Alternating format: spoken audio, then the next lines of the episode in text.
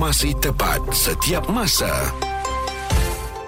Bulletin FM, isu semasa dan info terkini. Assalamualaikum dan terima kasih, terima kasih, terima kasih untuk anda yang sentiasa menjadikan kami sebagai teman anda petang ini dalam perjalanan pulang mungkin berhati-hati untuk anda yang memandu dan semalam juga saya nak ucapkan tahniah dan juga terima kasihlah kepada rakyat Malaysia yang sangat prihatin mengenai perkongsian ya ada seorang adik kita yang dikabarkan tidak pulang ke rumah. Jadi masa bila saya tengok poster tu uh, takut juga eh uh, tapi alhamdulillah ramai yang berkongsikan di WhatsApp dan ini respon daripada PDRM yang menafikan terdapat unsur culik membabitkan kes kehilangan adik Sofia Rania semalam. Dan Ketua Polis Kuala Lumpur Datuk Azmi Abu Kasim berkata pihaknya tidak menerima sebarang laporan berkaitan culik membabitkan bangsa dan setakat yang dimaklumkan kanak-kanak ini tersalah menaiki van sekolah dan apabila penjaganya tiba di sekolah mangsa telah tiada dan pengawal keselamatan di sekolah tersebut juga ada memaklumkan ada menyedari kanak-kanak itu mengikuti rakan sekolahnya sebelum ditemui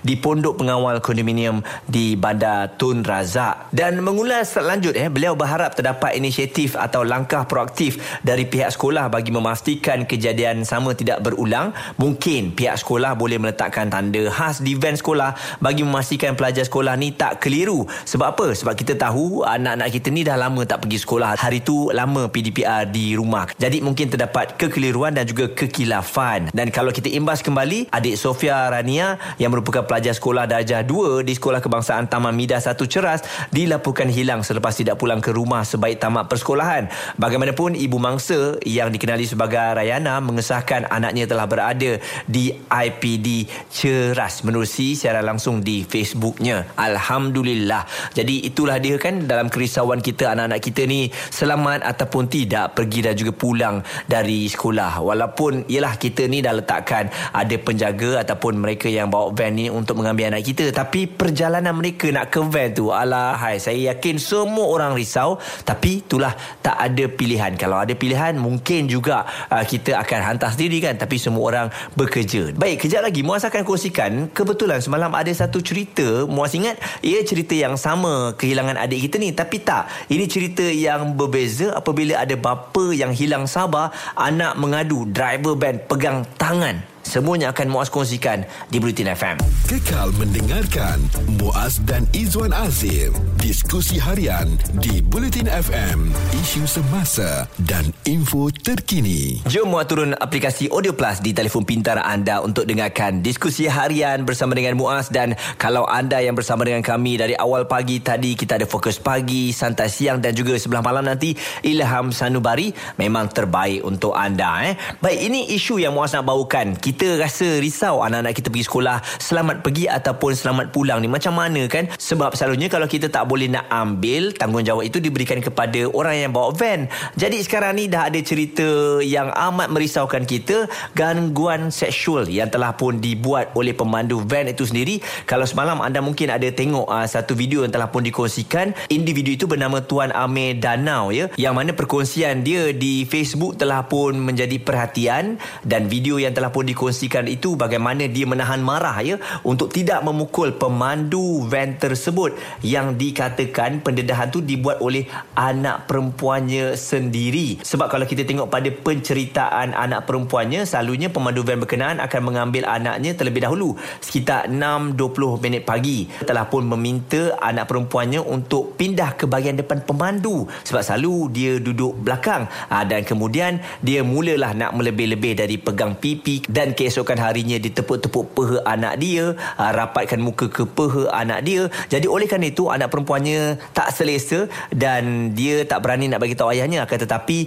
uh, dia telah pun memberitahu kepada ibunya terlebih dahulu. Uh, sebab nampak ada macam keraguan di situ sebab tiba-tiba anak perempuannya minta tolong abang dia pula hantarkan. Dan apa yang dikongsikan oleh Tuan Amir Danau di media sosial nampaknya mendapat perhatian ramai eh sebab kita tengok bagaimana dia menahan marah daripada tidak memukul pemandu van tersebut dan dia telah pun membuat laporan polis dan pemandu tersebut telah pun uh, ditangkap lah. Uh, jadi ini kalau kita tengok rata-rata komen netizen antaranya mereka risau dengan apa yang berlaku seperti yang dikongsikan oleh Azlim Ibrahim katanya bagus dah buat laporan polis. Tindakan itu mungkin dapat selamatkan yang lain kalau nak ikutkan kasihan ingatlah kata-kata penghulu sebiara padi ketika menjalankan hukuman rotan kepada aduka dan darah. Dan Ali Kunji pula katanya kira bagus berada ni boleh sabar. Kalau kena kat keluarga aku dia buat macam tu memang aku sagat atas jalan muka dia. Dan apa yang dikongsikan oleh Khaira katanya predators macam ni memang ada di mana-mana. Jadi please take care your daughter and always remind dia don't let other people touch their private part and body sesuka hati memang amat merisaukan. Jadi kalau anda nak baca um, perkongsian yang telah pun dibuat oleh abang Tuan Amir Danau ni anda boleh terus ke sis.com. Di situ ada penerangannya bagaimana anak dia menceritakan perkara ini. Jadi kepada anda semua sila berwaspada dan ambil tahu mengenai anak-anak kita. Tanya okey ke tak okey setiap kali perjalanan mereka pergi dan juga pulang ke sekolah. Kadang-kadang mereka risau dan takut untuk bercerita kepada kita tapi orang lain yang mengambil kesempatan. Dan kejap lagi Muaz akan kongsikan antara tips yang mungkin kita boleh gunakan bagaimana anak-anak kita ni selamat untuk pergi dan balik sekolah. Kekal terus di Bulletin FM. Lebih terperinci merangkumi pendapat dan analisa. Bulletin FM, isu semasa dan info terkini. Terima kasih kepada anda yang terus dengarkan Bulletin FM di mana saja anda berada dan uh, kadang-kadang bila kita nak ambil anak kita ni terlewat sedikit pun kita takut betul eh. Takut ialah kat sana nanti dia keluar dengan kawan dia ke dia tak tunggu kita ke. Sebab tu kalau boleh kita nak sampai awal. Sebab tu kita tanya hari ni selamat atau tidak anak-anak kita nak pergi dan juga balik sekolah. Selepas malam tular cerita mengenai bagaimana adik kita ni yang sebenarnya ikut kawan balik ya naik van dan dan kita ingatkan hilang eh. Tapi alhamdulillah semuanya selamat. Dan sebab itulah ibu apa ni kena sentiasa uh, memberitahu kepada anak-anak kita ni bahawa kalau nak pergi dan juga pulang sekolah ni kena tengok betul-betul. Jom kita tengok cara selamat sewaktu pergi dan pulang sekolah yang telah pun dikongsikan. Antaranya peranan murid dulu. Mungkin ibu apa boleh cerita kepada anak-anak pastikan kenderaan yang digunakan atau dinaiki selamat. Yang kedua memahami dan mengamalkan peraturan mengenai keselamatan diri dalam perjalanan pergi dan pulang dari sekolah. Yang ketiga ini peranan murid eh mengamalkan langkah-langkah keselamatan seperti berjalan dalam kumpulan, ikut jalan yang selamat, lengkapkan diri dengan kemahiran mempertahankan diri ini kalau ada dan tidak menumpang kenderaan orang yang tak dikenali. Itu kita kena highlightkan setiap hari jangan ikut orang tak dikenali. Bagaimana pula peranan ibu bapa? Antara peranan yang boleh dimainkan oleh ibu bapa ialah bergotong royong untuk membersihkan kawasan yang menjadi laluan murid ini demi keselamatan mereka.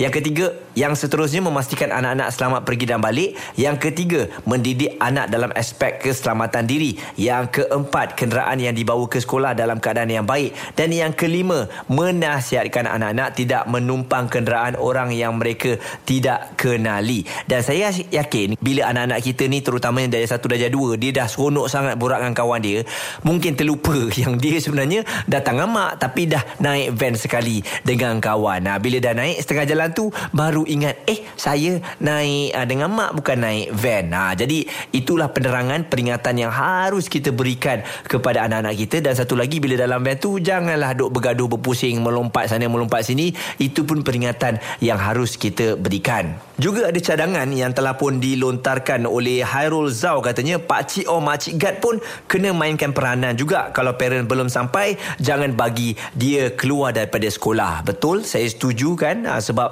kadang-kadang sekarang ni dalam SOP yang ada ni bagus juga sebab anak-anak kita duduk dalam sekolah sampai lama datang. Ha, jadi orang tak boleh keluar sesuka hati sebab ada cikgu yang pantau. Jadi mungkin ini kita boleh perketatkan lagi supaya anak-anak kita ni tak boleh keluar sesuka hati tanpa ada kebenaran daripada ibu bapa ataupun penjaga. Dan kita harapkan selepas ini ha, anak-anak kita ni akan lebih selamat pergi dan juga pulang ke sekolah dan berikan penerangan kalau ada yang bukan-bukan berlaku dalam van tu kena sentiasa beritahu kepada kita kan sebab kita tak tahu apa yang berlaku ini bagi mereka biasa-biasa tapi sebenarnya uh, itu adalah mengambil kesempatan kepada anak-anak kita. Jadi kita jadi ibu apa yang sentiasa prihatin kepada anak-anak dan sentiasa didoakan agar anak-anak kita sentiasa selamat dan dilindungi dari pergi dan juga pulang ke sekolah. Kekal terus di Bulletin FM.